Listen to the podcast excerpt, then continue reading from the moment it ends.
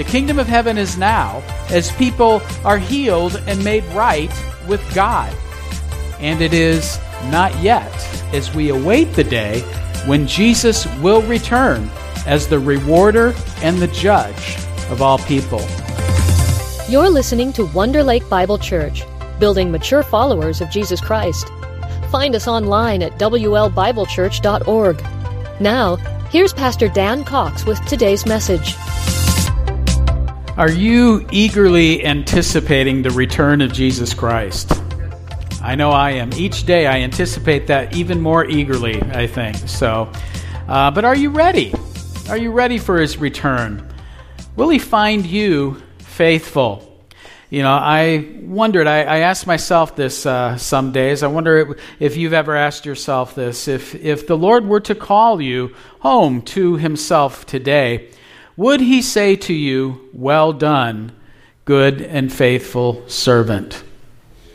If you were to stand before him today, would he say, Well done, good and faithful servant? I'd like to challenge us all on that. I want that to be a yes for every one of us here, right?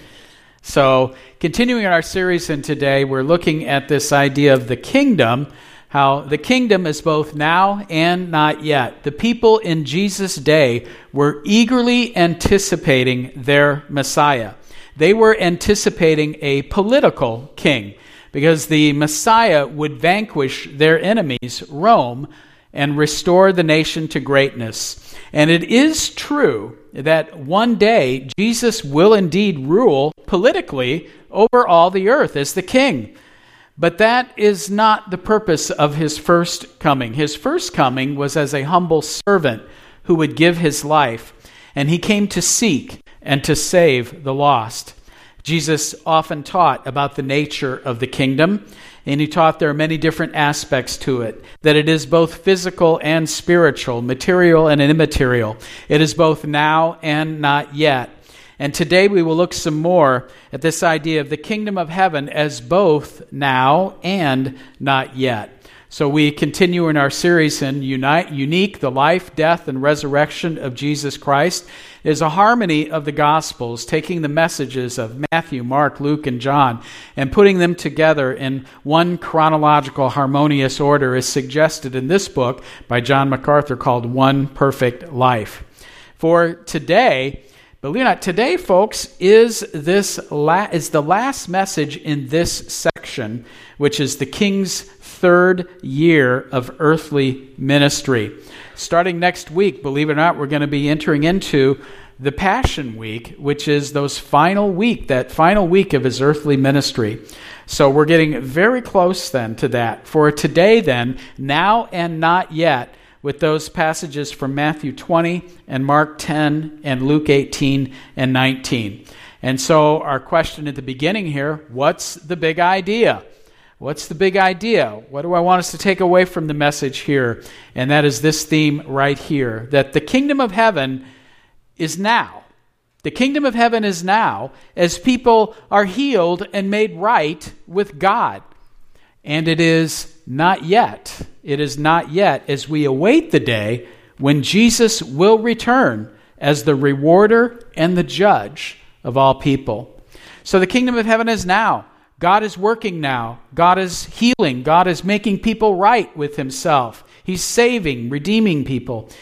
But we await that day when he will return and he will reward his faithful servants and judge all people. Before we look at our text here, a little context again. Our first text today speaks of Jesus healing two blind men in Jericho, just outside of Jerusalem. Uh, Jesus was on his way to Jerusalem for the final time, where he would give his life on the cross as a sacrifice for sin. In the account of this healing here, Matthew, Mark, and Luke all record this event in the life of Christ. I want to ask you can we trust the testimony of the scriptures here? Can we trust this as the inspired, authoritative, infallible Word of God? Yes, we can. But sometimes some people will look at this and say, well, wait a minute.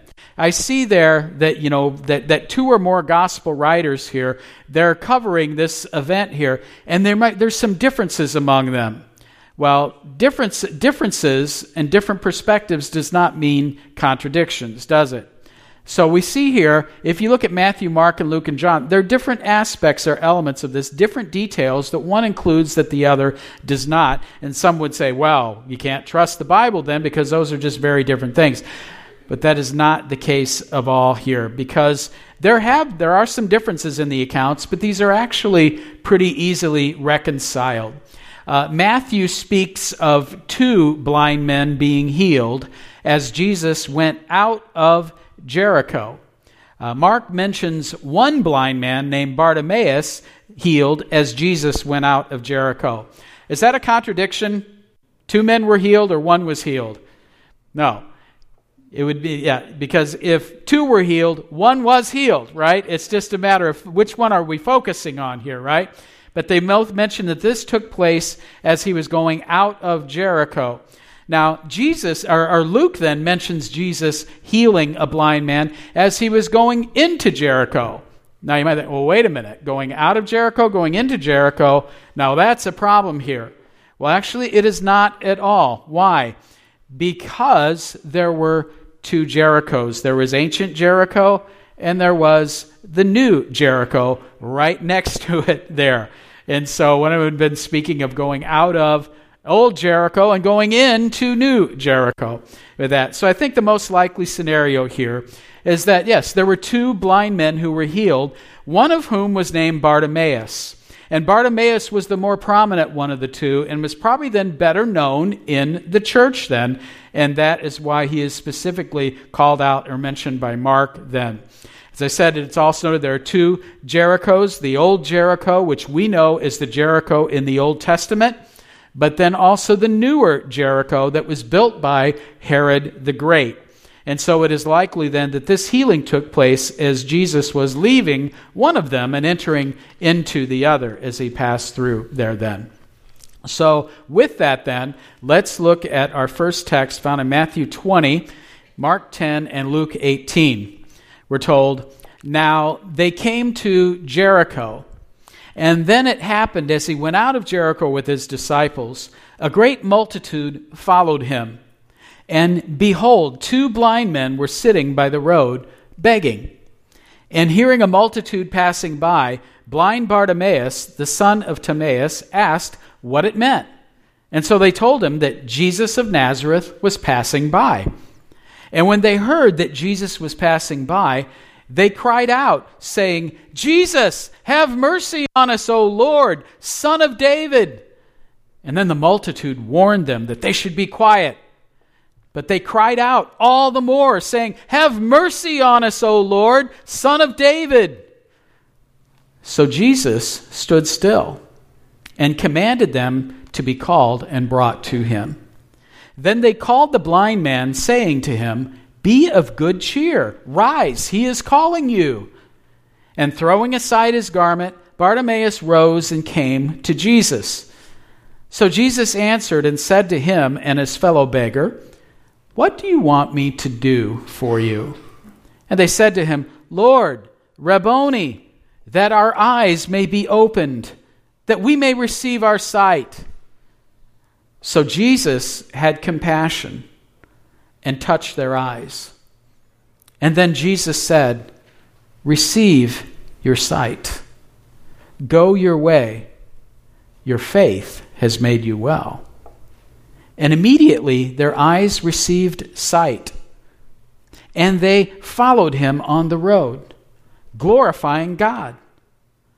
And all the people, when they saw it, gave praise to God.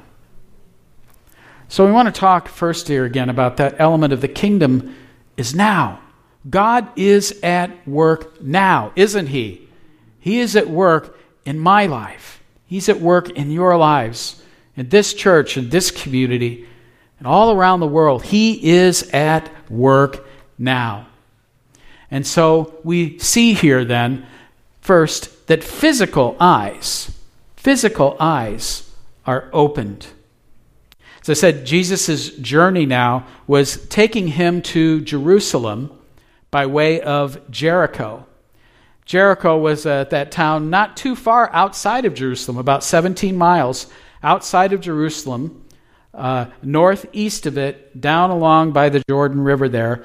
It's about 700 feet below sea level, which, once again, this is why Jesus would soon be going up to Jerusalem, right? As he is nearing the city of Jericho, though, the crowd that was with him was attracting the attention of a blind man who was inquiring about the excitement. He was told that Jesus of Nazareth is passing by. Now, that was a good place to be seated if you were blind on that road there to Jericho. That was a popular route. Many people would be going passing by there, and especially now at this time of the year because the Passover celebration was coming up soon in Jerusalem. So you had people from the north who were traveling then, we would say going down to Jerusalem, but they were going up to Jerusalem, right? So they were traveling from the north going up to Jerusalem and they would they would travel down along the Jordan River Valley and then go up to Jerusalem through Jericho. So that was a good place then for a beggar to be. So there they were. And these men had heard about the ministry of Jesus Christ and about his miraculous works. And you see something, though, that not only that they had heard about him, but they believed something about him, not just that he was a wonder worker, but that he was the Messiah because he called Jesus, he called out to them as what? Son of David. That is a title for Messiah. So, this man, these men, they knew that Jesus could heal. They'd heard about him, but they also believed that he was the Messiah. And they knew the prophecies that Messiah would open the eyes of the blind. So they wanted that for themselves. Now, I tried to give a little flavor of it here. I, I, it, uh, it could have been much more so, the kids, but I didn't, decided not to. And that is, they were really crying out, okay? Really crying out, trying to get Jesus. There was a big crowd, and people go, Do you think that they were really trying hard to get Jesus' attention?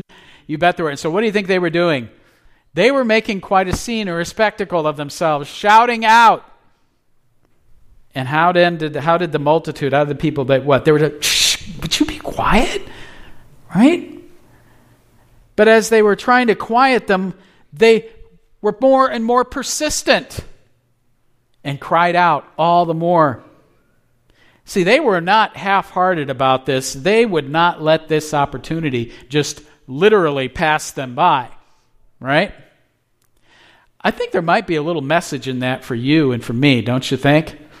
And crying out to, they would not let anything, you know, hold them back. And they were crying out to Jesus, would not let anything stop them from making that desire for Jesus to hear them known. And I think that's important for us then, not to be half hearted, but to be crying out to Jesus. I've been doing a whole lot of crying out lately, you know, so that is a good thing, isn't it, to do that? Well, Jesus heard them.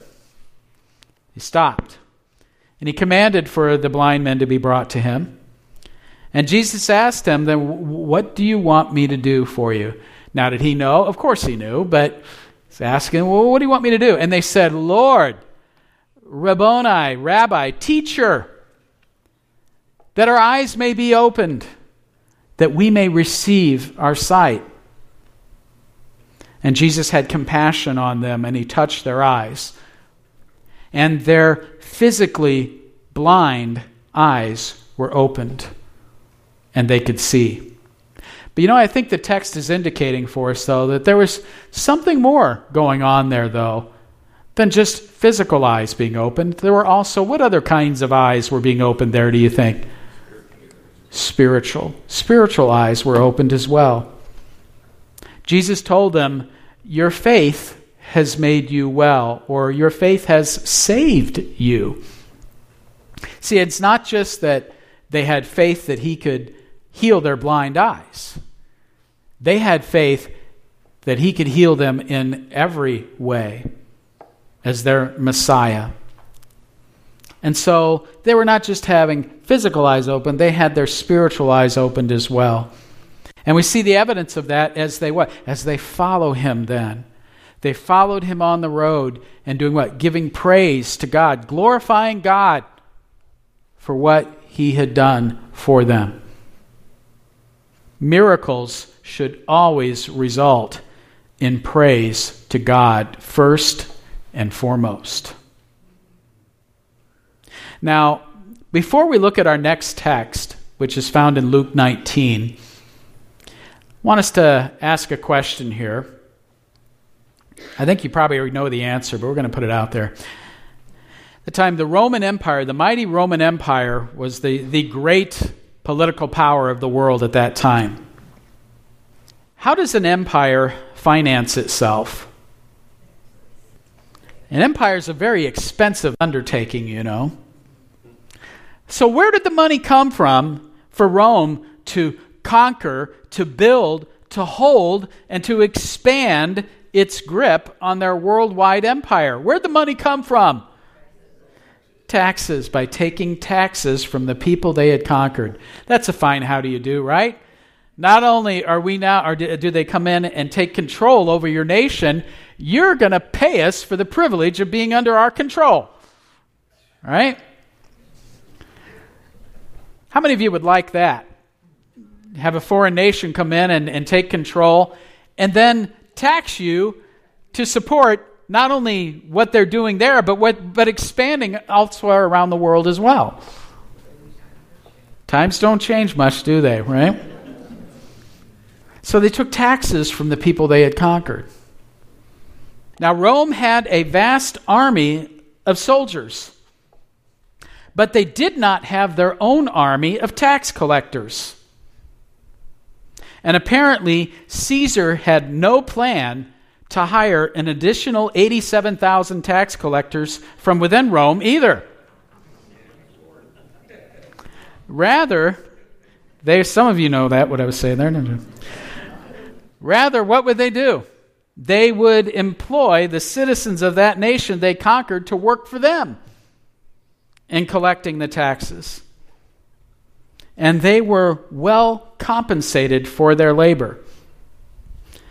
And once Rome got its cut, the tax collectors were free to extort more money from the people if they wanted, which many of them did. Now, this did not make tax collectors very popular people. All right, they were seen as traitors to the nation, as cheats, low down, rotten sinners.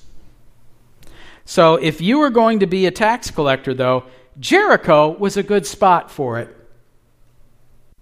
Because it was a wealthy area and it was situated on an important trade route that passed from Jerusalem to the east. It was a good place to do business, you might say. So let's look at Luke chapter 19, starting in verse 1. He entered Jericho and was passing through. And behold, there was a man named Zacchaeus. He was a chief tax collector and was rich. And he was seeking to see who Jesus was. But on account of the crowd, he could not see because he was small in stature. So he ran on ahead and climbed up into a sycamore tree to see him, for he was about to pass that way. And when Jesus came to the place, he looked up and said to him, Zacchaeus, hurry and come down, for I must stay at your house today. So he hurried and came down and received him joyfully. And when they saw it, they all grumbled. He has gone to be gone in to be the guest of a man who is a sinner. And Zacchaeus stood and said to the Lord, Behold, Lord, the half of my goods I give to the poor. And if I have defrauded anyone of anything, I restore it fourfold. And Jesus said to him, Today salvation has come to this house, since he also is a son of Abraham. For the Son of Man came to seek and to save the lost. The kingdom is now as blind men were healed. Physical eyes open, spiritual eyes open. The kingdom is now in the life and the heart of this man, Zacchaeus. Zacchaeus is seeking to see Jesus. Now, this story of Zacchaeus, who is a very wealthy man, is a chief tax collector. It stands in contrast to the earlier story, just not long before this. There was a rich young ruler who came to Jesus. You remember that? But sadly, he valued his wealth more than following Jesus. And Jesus then said, What? It's very hard for a wealthy person to enter the kingdom of heaven. Why? Not because wealth in and of itself is wrong, and that, but why? Because it can be very hard for people to want to give up that wealth, to humble themselves, and to follow, to admit and to see their spiritual need. So it's easier for a camel to go through the eye of a needle than for a wealthy person to enter the kingdom of God. And his disciples were stunned and said, Well, then who can enter the kingdom of heaven? And Jesus said, What? With man, this is impossible, but with God, all things are possible. Guess what? We're about to see an example of all things are possible right here. So Zacchaeus was not simply a tax collector, he was a chief tax collector, meaning what? He was in charge of all the other tax collectors in the area. And as such, he was especially rich. And he, no doubt, was especially unpopular and had little to no social life. But then he heard Jesus was coming and he was eager to see him. Zacchaeus was small of stature. He was short. He was very short. He couldn't see over other people as they were standing in front of him along the road. No doubt the people standing in front of him were not eager to accommodate him in his desire to see, were they? But Zacchaeus was a resourceful man. And he ran up ahead. And he climbed up into a sycamore tree so that he could see Jesus. Now, I wonder, this is just a little speculation here. I don't know, but based on what happens here, I think it may be the case. I, I wonder, might Zacchaeus' heart have been troubled by all that he had done and all that he had done in cheating the people? Might his heart have been troubled by that? Was God maybe working in his heart well, I think so. And I think that's why he was so anxious to see the Messiah. Why would a tax collector, a very wealthy tax collector, working for Rome, be eager to see the Messiah who they believed was going to do what? Overthrow Rome. I think there was a conflict in Zacchaeus' heart. So there he is, proving himself resourceful once again. He climbs that tree and he's waiting and watching as Jesus approaches. So Zacchaeus seeks Jesus to see him, but Jesus also sees Zacchaeus. Jesus did not simply pass by, but he saw him and he stopped. And I would say, and he did not merely see him physically, he saw him spiritually. He stops, and Jesus says, Zacchaeus, hurry and come down, for I what? I must stay at your house today. Hmm. Jesus knows who he is by name. And he says, I must stay at your house today. Not, hey, could you think maybe I could drop by or I'd like to? No, he says, no, I must stay at your house. See what? Jesus was on a mission. Now, his ultimate mission was what? He was on his way to Jerusalem where he would give his life. But first, as he passed through Jericho, which was a good place to do business, Jesus had a little business of his own to conduct. He had a little business of his own to conduct with this corrupt businessman, this reviled tax collector, Zacchaeus. But Zacchaeus eagerly came down and received him. How? Joyfully. Something's definitely going on in his heart, isn't there? Now, the crowd is not very happy about this turn of events. Isn't it interesting? Once again, we see an unhappy crowd. What is it about crowds that they tend to be unhappy? Have you ever noticed that? Why are crowds oftentimes unhappy about something, right? They weren't happy with the blind men who were shouting, and now they're not happy about what Jesus is doing here. He's going into the home of that wretched sinner? What? Grumble, grumble, grumble. Why is Jesus going to see that man? Well, we see why Jesus stopped and went to his home. It was for the purpose of repentance and salvation. Repentance and salvation. You see, a mighty miracle was underway in Zacchaeus. It was not a miracle of a physical healing, it was a mighty spiritual healing this rotten sinner, Zacchaeus, right before their eyes, was being redeemed by the power of Jesus Christ, right there before their eyes. His heart was powerfully changed. And Zacchaeus demonstrated his repentance. Repentance is what? It is a, a change of mind that results in a change of action, a change of course. Zacchaeus knows what he has done, how he has cheated the people, taken advantage of them. So he demonstrates his repentance, his, his heart change, by publicly declaring that he would give half of his goods to the poor. He was a very wealthy man. He says, You know what? I'm going to demonstrate this change of heart here.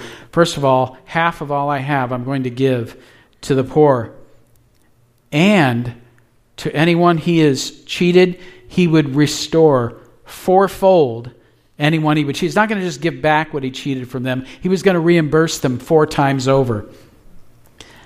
That tells you how wealthy he was, doesn't it?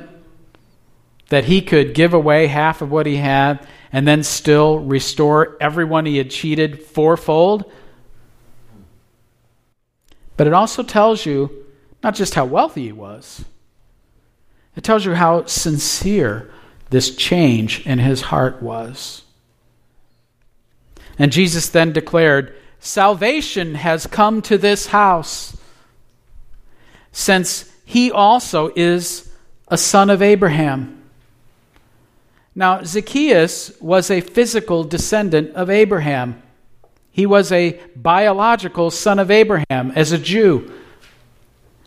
But I don't think Jesus is merely commenting on his physical lineage. He's saying he's not only a son of Abraham genetically, but what? But now he is also a spiritual son of Abraham. That is, a son of Abraham by his redeeming faith. We have sons and daughters of Abraham right in here in this room. Not genetically, I assume, for many of us, but definitely what? Spiritually. Sons and daughters of Abraham. So you see now, Zacchaeus, salvation has come to this house because he also is a son of Abraham. He was an outcast among his own people, but he was still one of them. And now he's not just a physical son of Abraham, too, he is now a spiritual son of Abraham.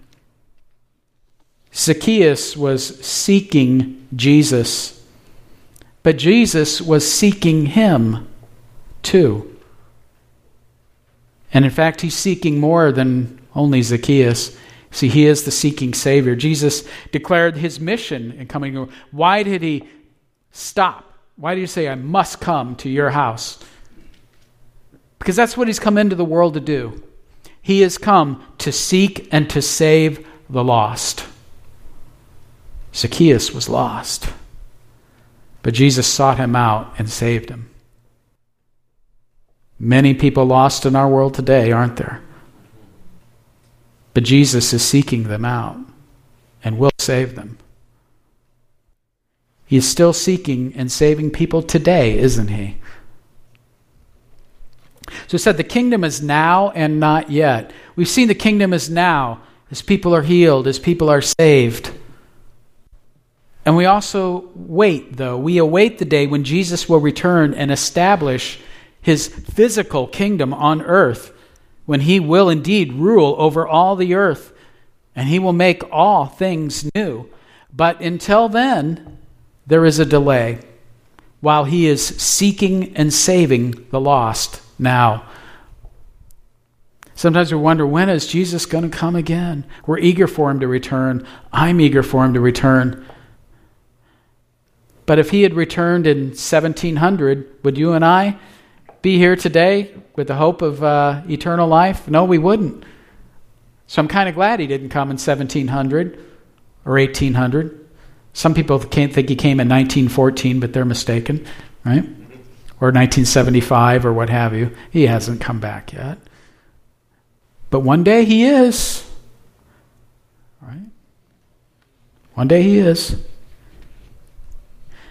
And until then, you and I must be faithful stewards or managers of all that God has given us to build the kingdom. Now, in just a moment, we will read of a parable in which Jesus challenges them and challenges us to be faithful stewards. So here's Jesus. He's on his way to Jerusalem. It's the Passover. He's going there. It's his final time. It's the, it's the last week of his earthly ministry. He knows he's going there to do what? To die and to rise again, to save untold numbers of people for centuries to come. But what do the people think he's going to do when he gets there as Messiah? Going to establish his physical kingdom. He's going to kick out those, those hated Romans. So they're eager for the kingdom to come. Till kingdom come, right? they, they, thought, they thought it was days away. The physical rule of Messiah was days away. But look what Jesus says next. As they heard these things, he proceeded to tell a parable. Because he was near to Jerusalem, and because they supposed that the kingdom of God was to appear immediately. He said, therefore, A nobleman went into a far country to receive for himself a kingdom, and then return Calling ten of his servants, he gave them ten minas and said to them, Engage in business until I come. But his citizens hated him and sent a delegation after him, saying, We do not want this man to reign over us. When he returned, having received the kingdom, he ordered these servants to whom he had given the money to be called to him that he might know what they had gained by doing business. And the first came before him, saying, Your Lord, your mina has made ten minas more. And he said to him, Well done, good servant. Because you have been faithful in a very little, you shall have authority over ten cities. And the second came, saying, Lord, your mina has made five minas. And he said to him, And you are to be over five cities.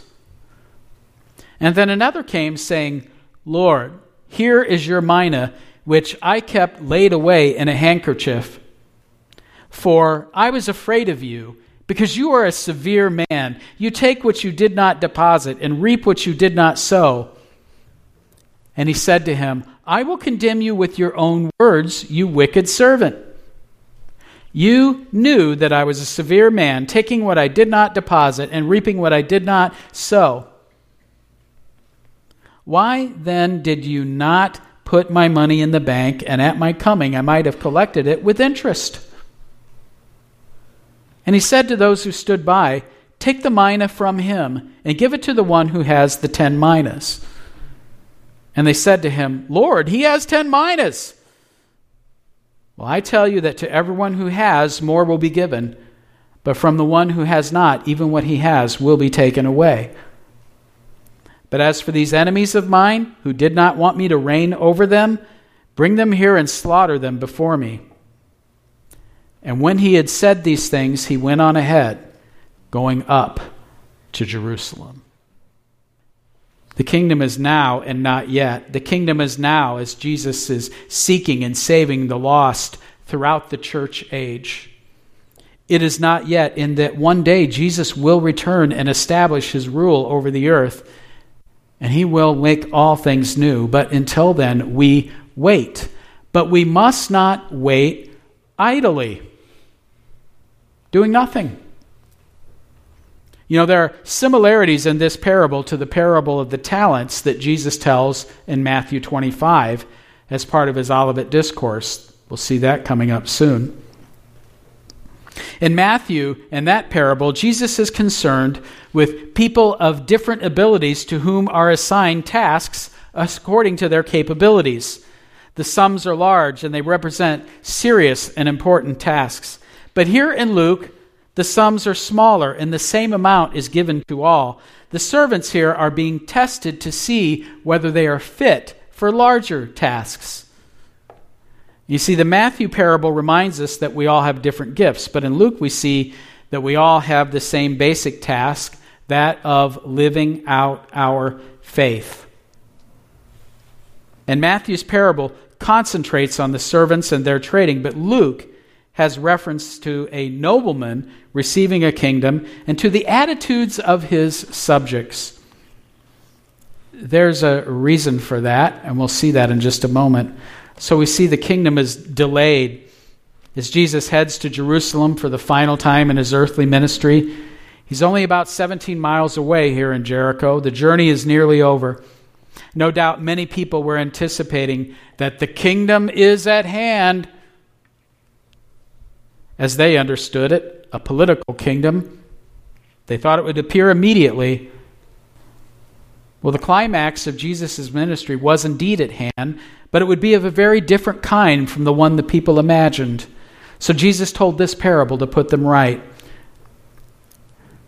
He speaks of how a nobleman was going away to a far country to receive a kingdom well, that was a reference to how in those days, a person who made a claim to be a, to a political throne, they would make a trip to Rome where they would be confirmed and formally declared king, and then return formally as the declared king.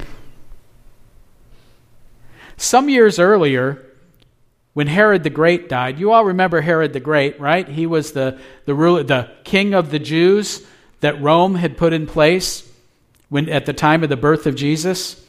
We know what kind of character he was, right? Well, after the birth of Jesus, then what? A couple years later, uh, the, the, the family, Jesus, Mary, Joseph, they went into Egypt. Herod died. When Herod died, his will stipulated that his realm be divided among three of his sons, all of whom then went to Rome to press their claim to the throne. And one of those sons was named Archelaus, and he had been given the region of Judea. And when he went to Rome to make his claim, the people there, they sent a delegation after him because they despised him because he was a terrible ruler. And so they sent a delegation to Rome to ask that he not be given the kingdom. But the emperor did confirm him in the place of authority, but he denied him the title of king until he proved himself worthy, which he never did. By the way, you notice when Jesus and Mary and Joseph, when they returned from Egypt, they, they went they avoided that. Why? Because Archelaus was king. He's even worse than his father, Herod, Herod the Great. So it was especially appropriate there in Jericho to make that reference to Archelaus because they knew this. They knew this story well. And in fact, Archelaus had built a magnificent palace in what city? Jericho, right where they were. So now Jesus says, This nobleman goes off to a far country, but he's coming back. But before he goes, he gives 10 servants, gives each of them a, a, a mina. What is a mina? A mina was a coin. It was a Greek coin that was worth about a 100 drachmas. A drachma was a laborer's wage for a day. So, so it was a coin worth about a 100 days' wages. Now, that was a significant sum but not a huge sum as we see later in the parable of the talents. But the servants were told to trade. Each was given a free hand, though they all knew that in due time they must give account of themselves. The people subject to the nobleman did not like him, so they took steps then to try to prevent him from obtaining kingly authority. Who do you think these folks were? Who did Jesus have in mind of these people who didn't like him and wanted to try to prevent him from taking his kingly authority. It's the religious leadership of the nation, right? So there's a delay in the kingdom. There are faithful servants. The nobleman did. The nobleman went off to a far country in the parable, and he did receive the kingdom, and now he come back, comes back to rule and to reign. And he calls his servants who had been trading to render their accounts. The first one had gained, he had one, they were all given one mina each. The first one, he's gained another 10 minas. The second one, he's gained another five minas. And they are commended for their good work, and each is given additional responsibilities in proportion to their faithfulness and their profits. But there was also a wicked servant who'd done nothing. Only one more servant is dealt with here, and we're left to imagine what happened to the other seven. But this is sufficient for us, for in the end, we know there's only two classes here those who made good use of the money and those who did not. And the third servant did nothing, but rather kept it laid away in a handkerchief. You know, he didn't even bother to comply with the minimum requirements for safety, which required burial in the earth. He just put it in a napkin, essentially. And he declares his, his motive was fear. He describes his master as a severe man who takes what he doesn't deposit, reaps what he doesn't sow. And so the master uses this man's own words as the basis of his judgment. See, if the servant really believed those things about the master, then he ought to have at least done something with it. Why? He could have put the money in, in, the, in a bank and gotten a little interest. Now understand they don't didn't have banks in the sense that we did that, but they had that was a term for money lenders. Could have at least given it to some money lenders and, and, and get a little something back, a little interest back on that. But he did what? Nothing. Jack squat. Nothing with it. So there's reward and judgment. So that money was taken from him and, it was given to the one who had proved that he would make good use of it. Jesus says, I tell you that to everyone who has, more will be given, but from the one who has not, even what he has will be taken away. But as for these enemies, what? They were all to be destroyed before him. The harshness of Jesus' words here, no doubt, prefigures the terrible things that would happen to the, na- to the unbelieving nation as when it ultimately, in fact, was destroyed by Rome in AD 70, just about 40 years later. So the kingdom is not yet. The kingdom is not yet in that Jesus has not yet returned, but when he does return, he will establish his rule over all the earth. He will reward his servants, he will judge his enemies, and then he will establish a new heaven and a new earth in which righteousness will reign forever and ever. So what? What do you want me to do with this? See, the kingdom of heaven is now.